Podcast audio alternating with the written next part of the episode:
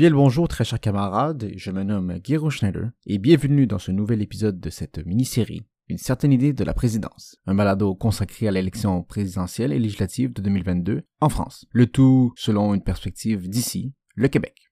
Pour cette troisième et dernière partie de l'échange avec Rémi Carton, on se penche sur la composition du nouveau gouvernement. Tout de même, ça a pris un mois, donc après les présidentielles, tradition oblige.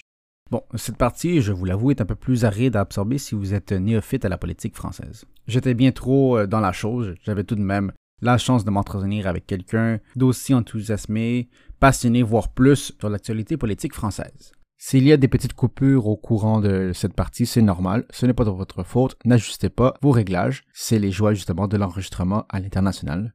Je n'ai pas encore justement de studio outre-Atlantique, mais un jour peut-être. N'hésitez pas justement à écouter les deux premières parties précédentes et l'épisode complémentaire, donc la première parlant de la présidentielle, la deuxième de la coalition de la gauche, donc de la NUPES.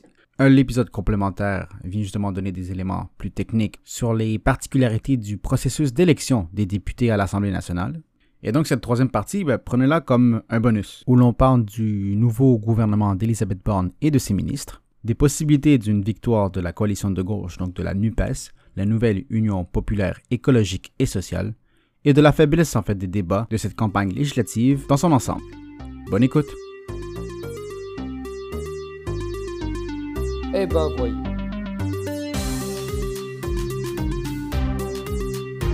La République, c'est moi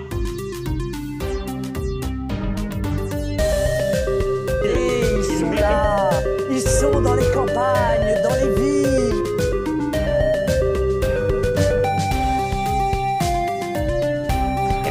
femme pour faire le ménage. Le seul responsable de cette affaire, c'est moi. Ouais, quand nous on est convoqués par la police, nous vous voyez par exemple, on n'a pas d'immunité ouvrière. Désolé, on y va.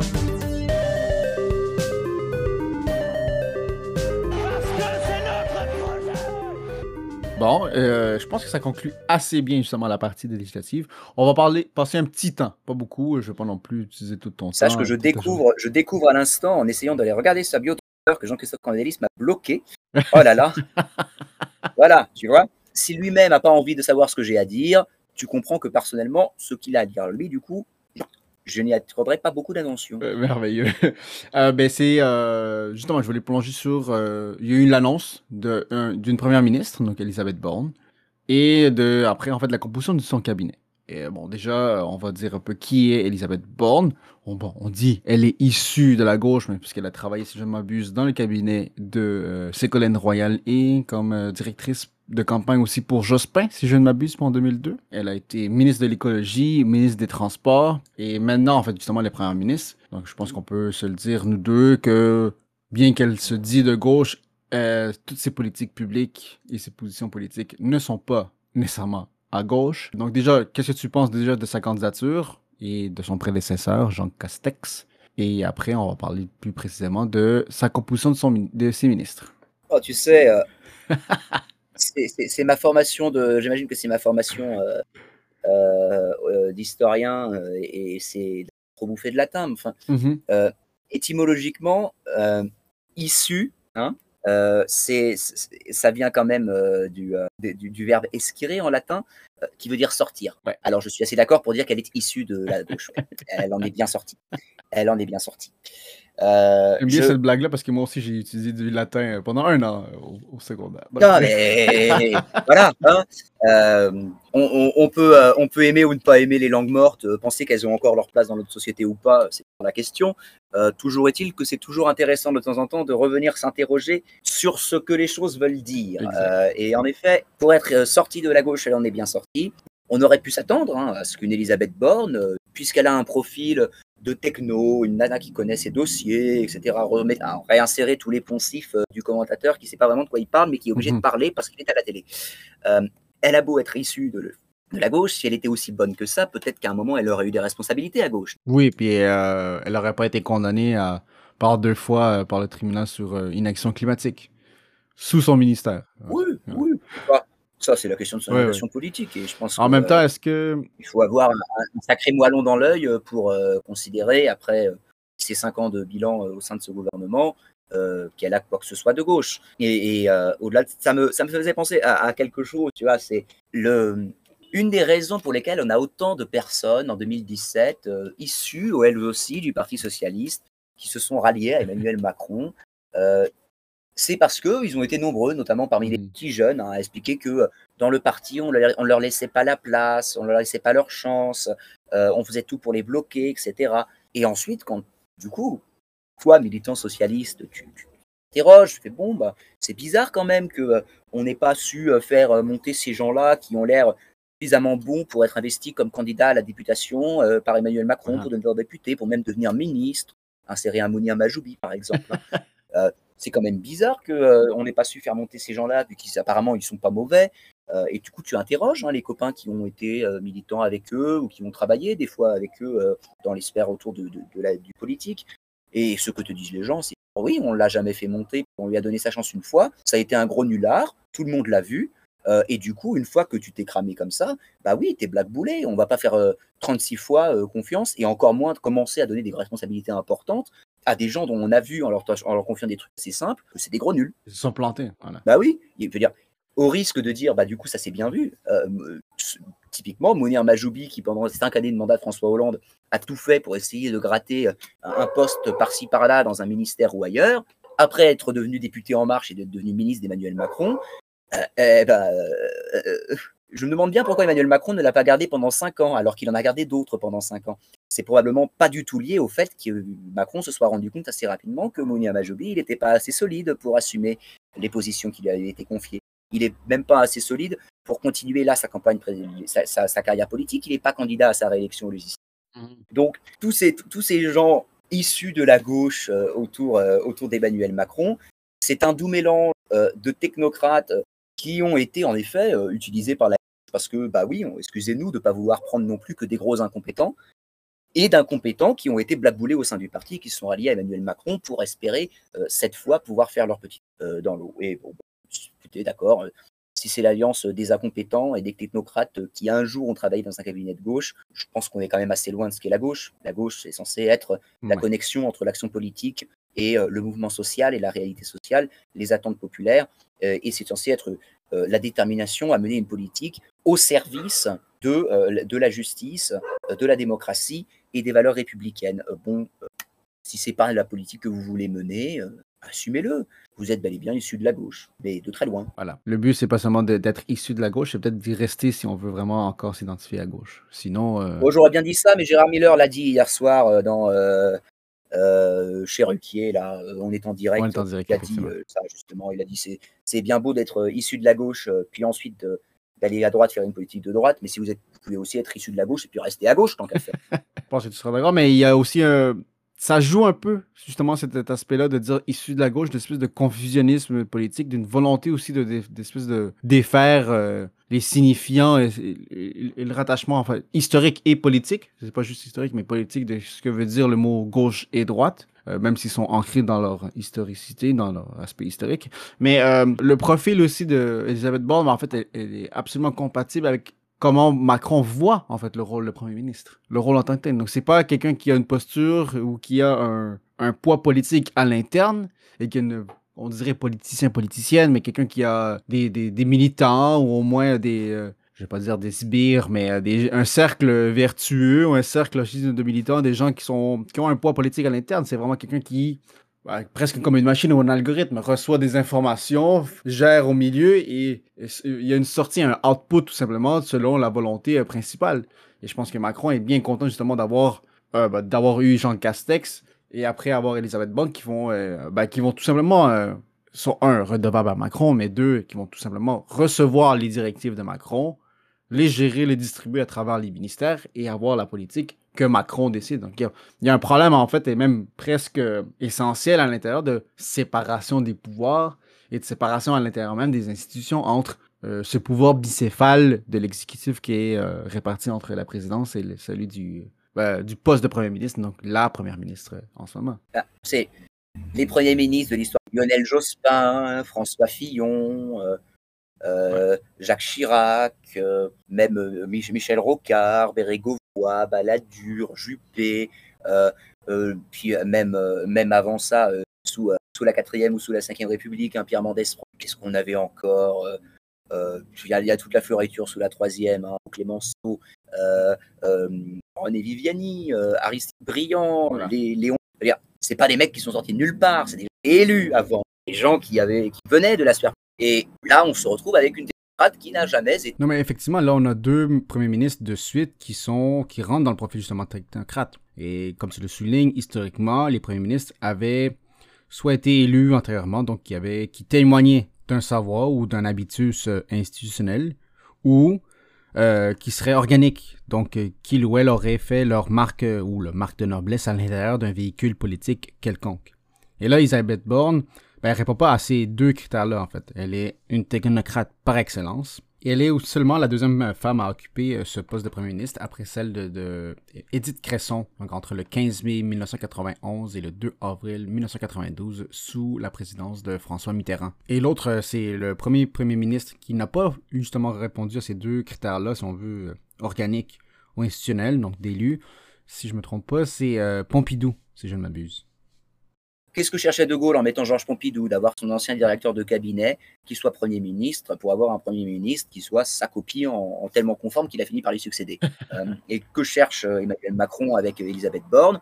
Bah, Il cherche à éviter ce qu'il a réalisé avec Édouard Philippe. Oui, voilà. C'est-à-dire que lorsqu'on prend un Premier ministre qui n'est pas sorti de nulle part politiquement, le mec s'en laisse pas forcément euh, dicter de, par l'Élysée et, euh, et euh, au final, euh, il peut continuer à peser. Il peut tellement continuer à peser qu'il lance son propre mouvement, euh, qu'il se présente comme un complément de la, de majorité, qu'il pose les bases politiques d'une possible candidature en 2027 Mhm. et qu'on est obligé de, de lui offrir les investitures au sein de, de Renaissance pour le calmer un petit peu et, et lui faire comprendre que c'est bon, il va être servi. Alors, le, ri- voilà, vous prenez un Premier ministre qui est un politique, il va faire de la politique. Prenez une Première ministre qui est une technocrate, vous lui imposez en plus le chef de cabinet de votre choix Oui, et l'équipe de votre choix autour d'elle, eh ben, euh, ça veut dire qu'elle fera la politique que vous lui demanderez gentiment de faire. Voilà, le- Elisabeth Borne n'est pas Première ministre.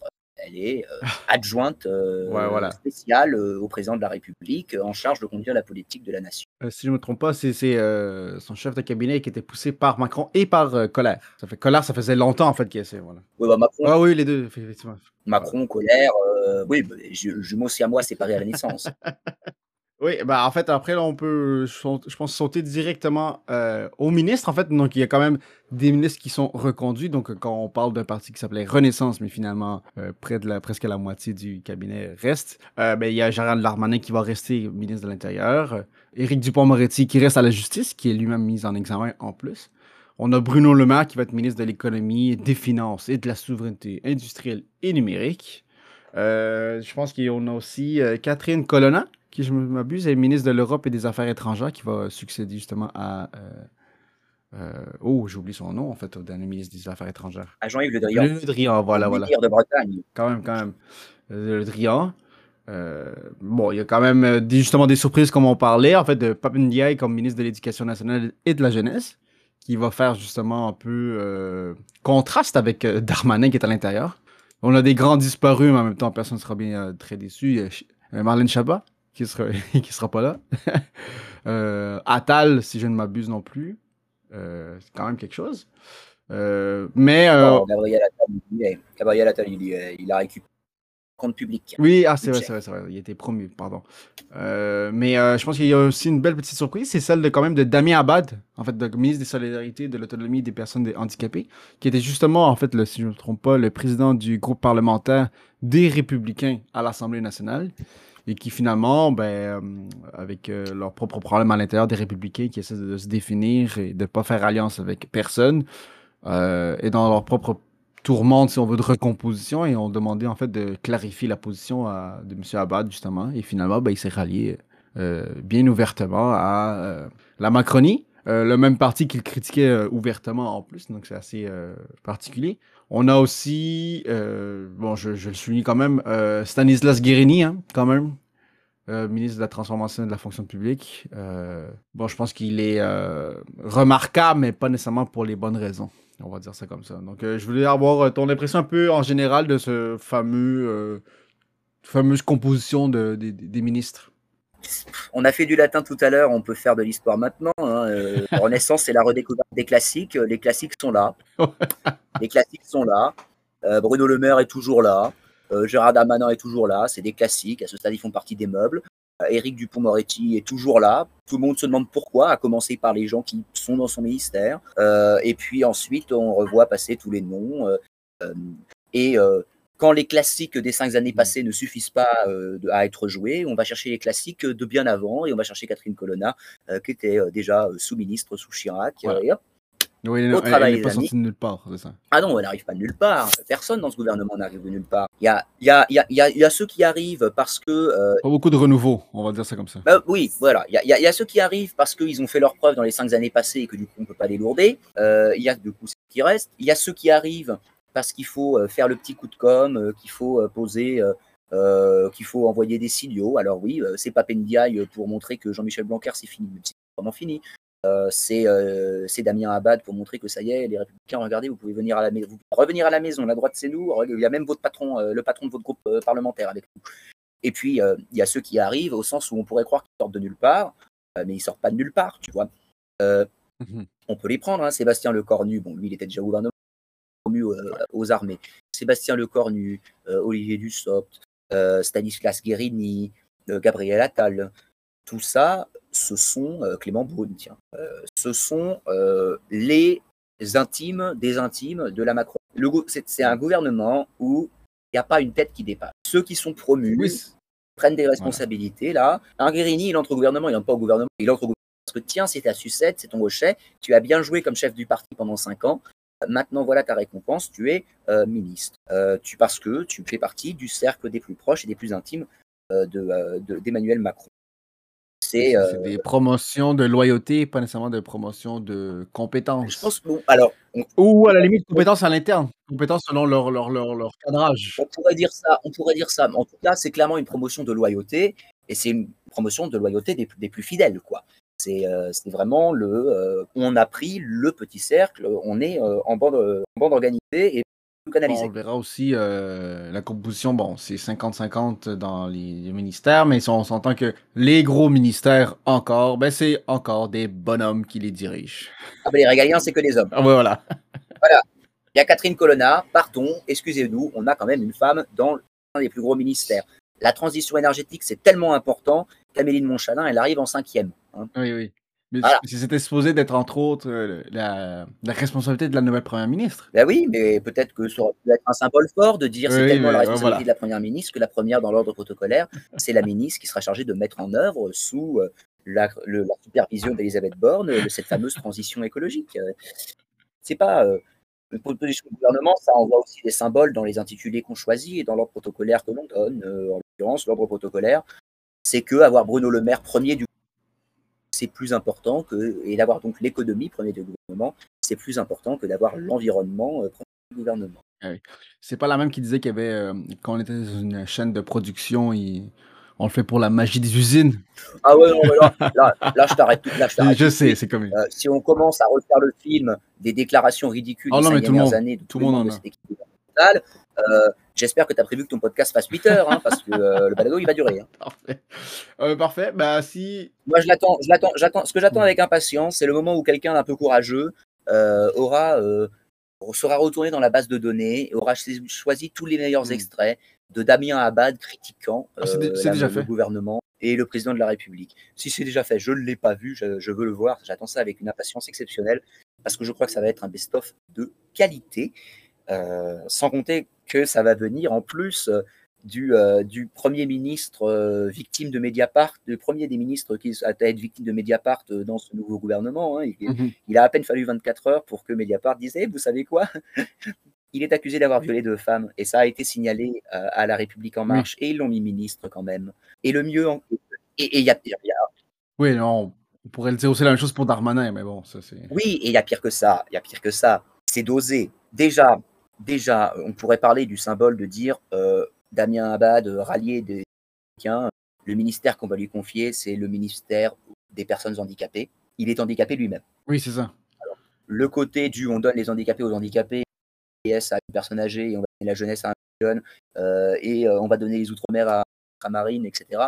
Euh, déjà, je trouve que c'est compliqué euh, en termes de narratif. Mais derrière, quand son ministre, en- le ministre en question, il est accusé euh, de violences sexistes et sexuelles, et que sa défense, c'est grosso modo de dire à cause de mon handicap, euh, je n'aurais pas pu faire ce qui m'est reproché, c'est euh, d'un cynisme et d'une violence vis-à-vis des personnes qui sont concernées. Absolument. Personnellement, je ne vais pas dire que ça me choque, parce qu'honnêtement, à ce stade de leur part, plus rien ne me choque. Euh, mais euh, je m'étonne qu'on ose aller jusque-là. Euh, c'est c'est la pire des défenses. Quoi. C'est, vous- c'est, euh, autant, euh, autant il est légitime de dire que euh, l'extrême droite s'en prend déjà à Papendiaï à cause de la couleur de sa peau et à cause de son travail. Euh, autant le côté euh, Mediapart s'en prend à moi euh, euh, parce que euh, je suis euh, un handicapé euh, et alors que j'aurais pas pu le faire à cause de mon handicap. Ouais, c'est. c'est... Ouais. Disons que ça, ça. Quand on parlait de confiance justement dans les, dans les institutions, de la politique, c'est superbe. Bah, disons que ça donne. C'est l'image des cinq années à venir, on va s'amuser. Ouais, ben on verra. Justement. Si c'est comme ça pendant cinq ans, ça va être génial. Euh, Il y a autre jaune on va- justement, en fait, euh, ben, comment j'allais dire? Ensuite, tu vois, il y a des trucs, je veux pas faire la liste. Moi, je. Yael Braun-Pivet, euh, ministre des Outre-mer. Elle est élue des Yvelines. Bon. Alors, on parle de la région parisienne. Hein. Son passif politique, puisqu'elle n'était pas, faisait pas de politique avant de rejoindre la République en marche, son passif politique, c'est d'avoir été présidente de la commission des lois. Euh, à l'Assemblée nationale, dans son travail parlementaire, elle n'a jamais été appelée à prendre le, euh, une position de, de, lead- de- de rapporteur ou euh, de, de lead sur aucun euh, sujet qui aurait trait aux politiques ultramarines. Elle n'a pas eu de rapport d'information sur le sujet. Bon, on ne sait pas d'où ça vient. Ça vient du fait que ça fait cinq ans qu'elle y est. Elle avait déjà dû se battre pour aller à Mimosa quand il poste, parce qu'à l'origine, certains dans son groupe en voulaient plus. Mais comme c'est une fidèle de Macron, il fallait la garder. Mais si on la garde à l'Assemblée, on n'est pas sûr qu'elle puisse rester présidente de la commission des lois. Donc il faut lui trouver un autre point de chute voilà. le gouvernement. S'il faut la mettre au gouvernement, il faut lui trouver un portefeuille. un portefeuille.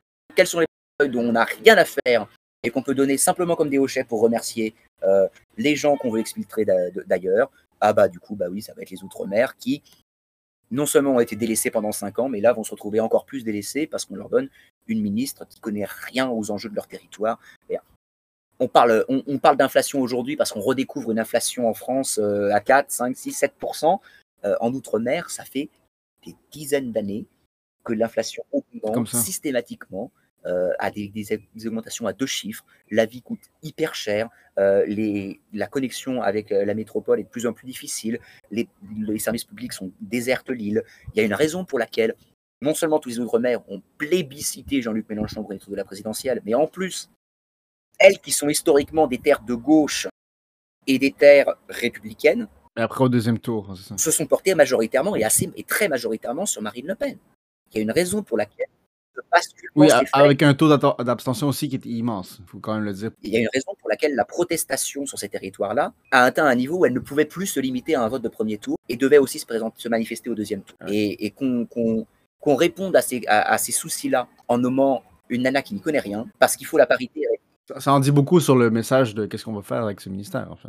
C'est le mépris, le mépris à tous les états. Quand on donne, quand on donne euh, Ibda Abdul Malak, euh, ministre de la Culture, je suis pas un fan de Roselyne Bachelot, entendons-nous très bien. Mais au moins Roselyne Bachelot, euh, quand elle parlait de culture, elle savait de quoi elle parlait. Bon, en l'occurrence Riba, Riba aussi, mais elle avait la volonté de faire des choses, euh, pas donner des moyens. Et, Oui, elle avait juste pas de, pas de politique à l'interne.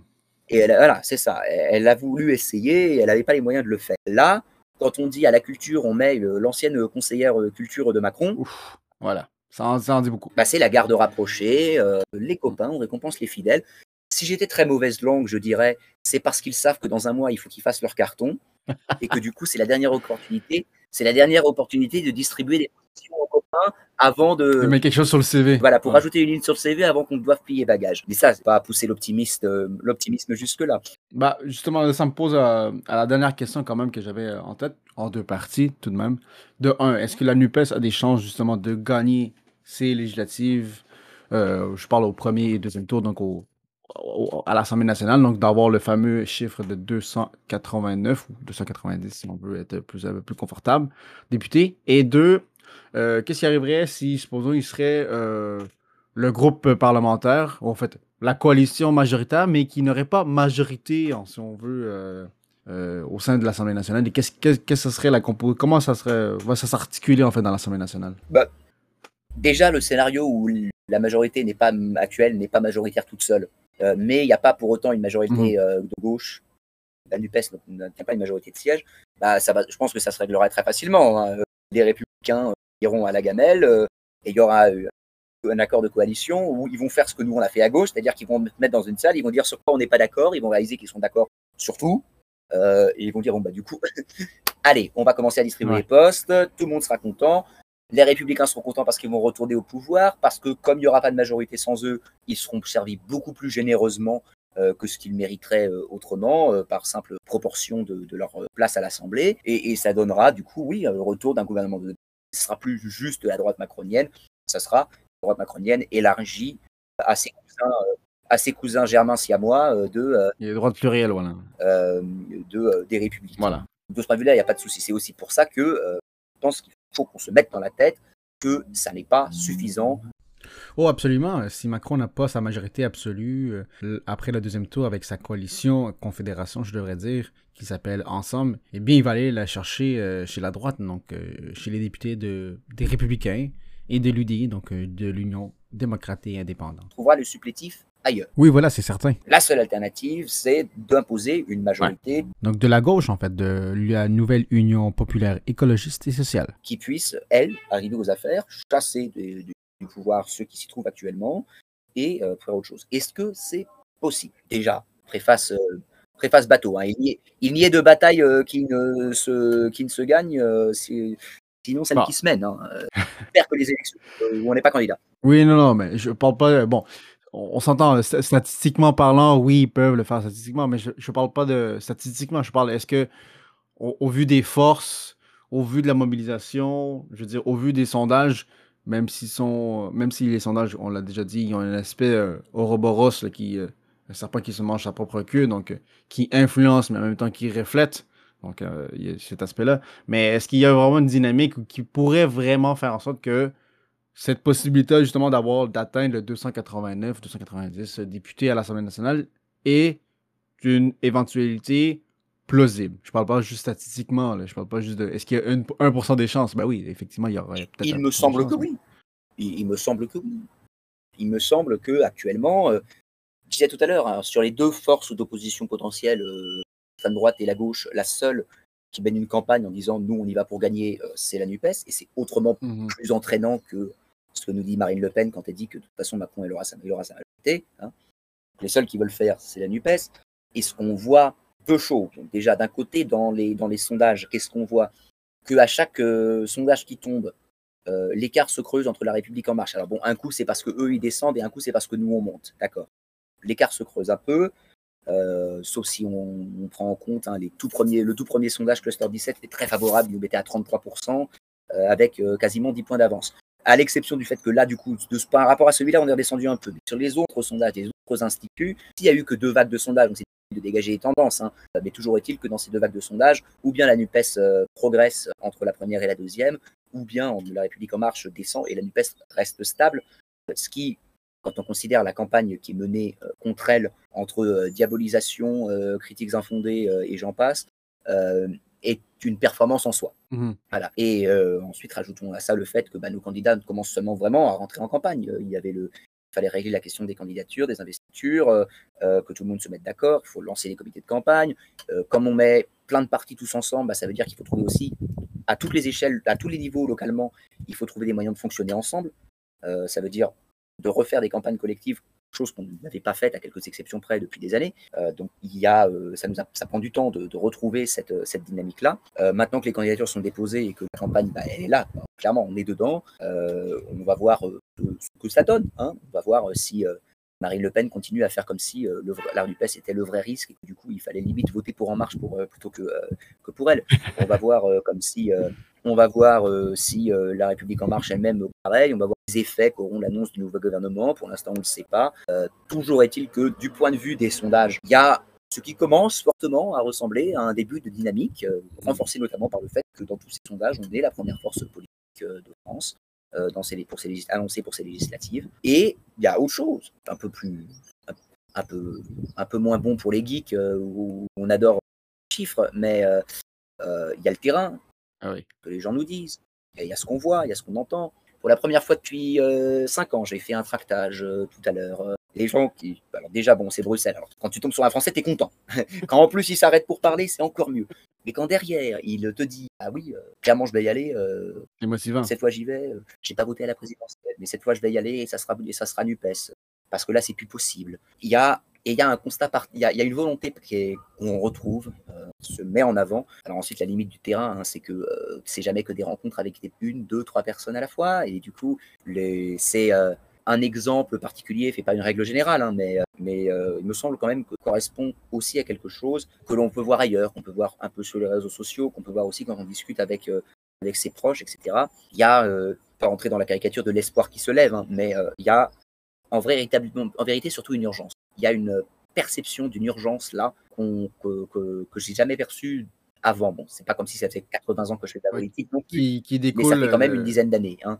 Ça fait une dizaine d'années que je vais sur le Voilà. que je vais sur le terrain à cette exception des, quelques dernières. Mais Donc là, je, je, je, je- je perçois chez les gens aussi un, un sentiment d'urgence qu'on n'avait jamais vu avant parce qu'il y a la crise écologique, euh, parce que on arrive au bout euh, de ce que les gens sont prêts à supporter en termes de classe de classe sociale, euh, parce que euh, on arrive aussi au bout en termes d'épuisement démocratique Ouais, une combinaison de choses. pas dire des frustrations, mais des énervements aussi, ça, euh, fait qu'il y a une volonté, de, une volonté qui est différente. Et même en 2017, où c'était super facile de tracter. Tenez, c'est François Hollande, il faut dégager Nicolas Sarkozy. Super facile à faire. Ah bah là, en comparaison, euh, parce que non seulement les gens ils vont prendre ton tract en te disant allez oui vous avez raison, euh, euh, dehors, dehors Sarko, mais là ils s'arrêtent et ils commencent à t'expliquer tout ce qui va pas dans leur vie euh, et à te dire que là Là, là, c'est viscéral. Voilà. Là, c'est, dans les, dans les tripes des gens, si on veut. Euh, autre chose aussi, cette campagne est aussi assez. euh, législative est à la, au même niveau, si on veut, que des présidentielles. Pauvre en arguments. Pauvre en débat. Euh, bon, c'est sûr que sur la les, télés communautaires ou les télés régionales, on le voit de temps en temps, euh, surtout les fracas du Rassemblement national de leur candidature. Mais euh, sur le fond, justement, des grandes idées, même si ce sont des élections locales, il y a quand même une dimension nationale qui n'est pas à, à oublier quand même, tout simplement parce que la portée des médias est surtout au niveau national. Et donc, euh, quand il y a des euh, communications, des meetings ou tout simplement des explications de, de plans politiques, ben, c'est, au niveau national que ça se fait surtout. C'est difficile, même pour, bon, pour moi qui étais déjà à l'étranger, qui n'est pas de façon active sur le territoire français, mais de voir nécessairement euh, si ce débat se fait vraiment, en fait. Si cet échange d'id- d'idées, euh, déjà parce que la, la majorité présidentielle, ben, ils n'ont pas de programme de façon formelle. Ils ont des mots mobilisateurs, ils ont des... euh, c'est, c'est innovation, technique, progrès, mais voilà. J'ai récupéré le tract du candidat en marche euh, chez moi, euh, c'est les 10 mêmes points que sur tous les autres tracts en marche en France.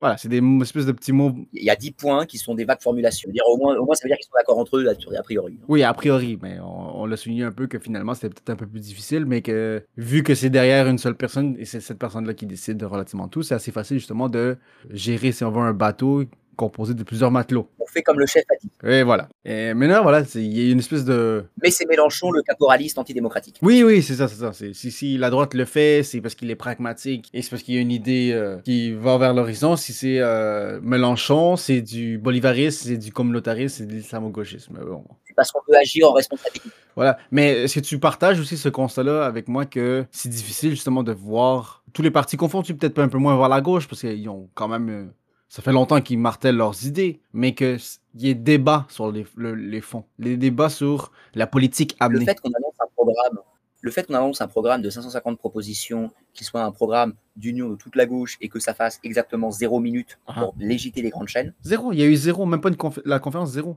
Aucun des médias euh, nationaux. Ah, dans, dans les, dans- tu allumes, si ton, c'est ta consommation d'informations télévisuelles de France 2, Ouais, non, non, mais... tu ne sais pas qu'il y a un programme de la gauche qui a été présenté.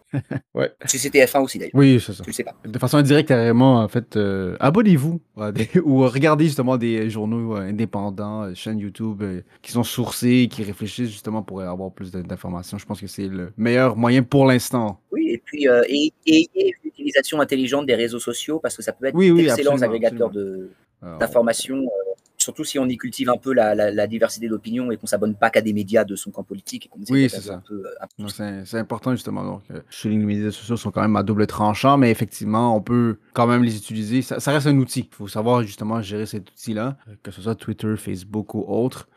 Euh, moi, j'utilise surtout ces, ces réseaux, en fait, comme tremplin vers un début d'information et après, je vais chercher par moi-même, justement, en recoupant. Mais ça prend du temps. Bref, euh, c'est tout ce que j'avais à, à te poser comme question. C'est euh, la présidentielle, législative. Non, mais juste, juste sur le sur le, le- débat. Alors, ouais, soyons honnêtes. Dans, actuellement, euh, dans la sphère médiatique, euh, Hmm. il n'a pas lieu. Non, il n'a pas lieu. Le débat au fond n'a pas lieu non plus. Et c'est aussi facilité par le fait que la République en marche a adopté exactement volontairement, et ils l'ont dit, ils l'assument, assumer la même stratégie qu'à la présidentielle, on entre en campagne le plus tard possible et on parle de tout euh, sauf feu de fond. Voilà. Rajoutons à ça le fait que, bah oui, on, on a Éric Piolle qui décide que c'est le bon moment pour ouvrir un débat sur le Burkini pour qu'on reprenne 96 heures euh, de, Ouais. de plateau télé euh, sur, euh, sur, sur, le sur la, la politique des, des, des, polici- des- des piscines municipales. Pas vraiment la décision la, euh, la plus éclairée du monde. Je parle même pas sur le fond, je parle en termes de timing euh, purement Mhm. médiatique et politique. On verra. Ensuite, il y, a- il y a un endroit où le débat se fait. C'est pas le débat de fond, non. la- le, le- le travail de fond se fait. euh, pour le coup, oui, c'est sur le terrain, quoi. Parce que euh, dès lors qu'il y a une seule famille politique qui euh, peut aller rencontrer des gens en disant voilà ce qu'on veut faire, et c'est le SMIC à 1500, euh, et c'est la retraite à 60 ans, 40 annuités, euh, et c'est que et c'est qu'on fera pas, et c'est qu'on engagera vraiment la transition écologique plutôt que de faire du blabla. et et c'est ceci et c'est cela, et on dégraine les propositions, des propositions qui parlent aux gens parce que c'est leur quotidien. Ah oui. De cette façon, tant pis pour la République en marche euh, si euh, ils veulent pas avoir euh, un débat de, de fond. hein. Face à eux, ils ont l'ensemble de la gauche qui, historiquement quand même, est le plus grand foyer de mobilisation humaine euh, Ouais. en termes d'action de terrain. Dire, sur les marchés, euh, c'est pas la République en marche qui est présente en masse. hein. Euh, on a plus de militants, cool. Ils ont plus de volonté d'y aller, encore plus cool. Et c'est les seuls à avoir des choses à dire. Alors, si vous voulez, s'ils veulent les laisser sans contradiction euh, pendant l'ensemble de la campagne, et qu'on soit les seuls à aller dérouler un programme C'est tant mieux, en fait. et à pouvoir convaincre les gens, bah, ou ça d'une façon, tant mieux. Ça sera pas la première fois qu'un coup de billard à trois bancs de, de la Macronie se retourne contre eux. voilà. Eh bien, euh, sur ça, je pense que ça va être les mots de la fin. Merci énormément, Rémi, pour ce ré-réenregistrement, malgré toutes les difficultés techniques qu'on a eues. Euh, J'espère que cette fois-ci, c'est la bonne. Euh, merci à toi, et puis il faut abuser des bonnes choses. hein. Et on se revoit probablement cet été, justement, euh, au- dans le cadre de la simulation du Parlement européen, euh, Canada, Québec, Union européenne, donc la SPEC, qui cette année se déroulera euh, à Québec, si je ne m'abuse. À Québec, en effet. Oui, et toi, tu serais de la délégation de l'ULB, si je ne m'abuse, c'est ça? Ben, ben oui, hein, c'est ma nouvelle alma mater. Ah, nouvelle avant maintenant. Donc, ULB étant euh, Université libre de Bruxelles, une superbe université que j'ai eu le plaisir de croiser à quelques moments. Merci encore Rémi pour tout, pour tes informations et euh, en fait ton regard sur la politique française et sur les trois thèmes que j'avais choisis pour euh, discuter aujourd'hui. Merci encore. Merci encore de ton invitation. C'est ce qui conclut cet échange en trois parties avec Rémi Carton et je voudrais dire encore merci de t'être prêté à l'exercice. Au moment de la diffusion de cet épisode, le Conseil d'État a bel et bien été saisi par les partis composant la NUPES sur la nuance politique et la circulaire du ministère de l'Intérieur. Et une réponse est attendue sur le sujet le mercredi 7 juin, donc avant le premier tour des législatives en métropole, mais trop tard pour les candidats et candidates des circonscriptions des Françaises et Françaises à l'étranger, dont le vote du premier tour, donc notamment de la circonscription numéro 1 de l'Amérique du Nord, vient d'avoir lieu. Nous attendons donc avec impatience les résultats. Donc comme dirait l'adage, Alea ejacta est, le sort en est jeté. Si vous n'avez rien compris justement à cette petite information supplémentaire, il n'y a pas de problème, on en parle justement dans l'épisode 2 sur 3 avec mon invité Rémi Carton. Et donc je vous mets comme toujours des références complémentaires en description. Si vous voulez soutenir financièrement cette mini-série et les futurs projets, un hyperlien en description vous sera offert. N'hésitez pas à noter et à partager cette mini-série sur les plateformes que vous utilisez. Je me nomme Gero Schneider et c'était un autre épisode de la mini-série Une certaine idée de la présidence. Eh ben voyons.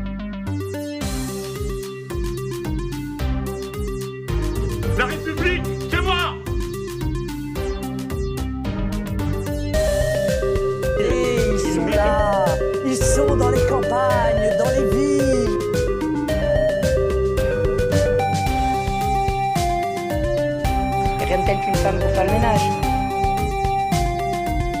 Le seul responsable de cette affaire, c'est moi.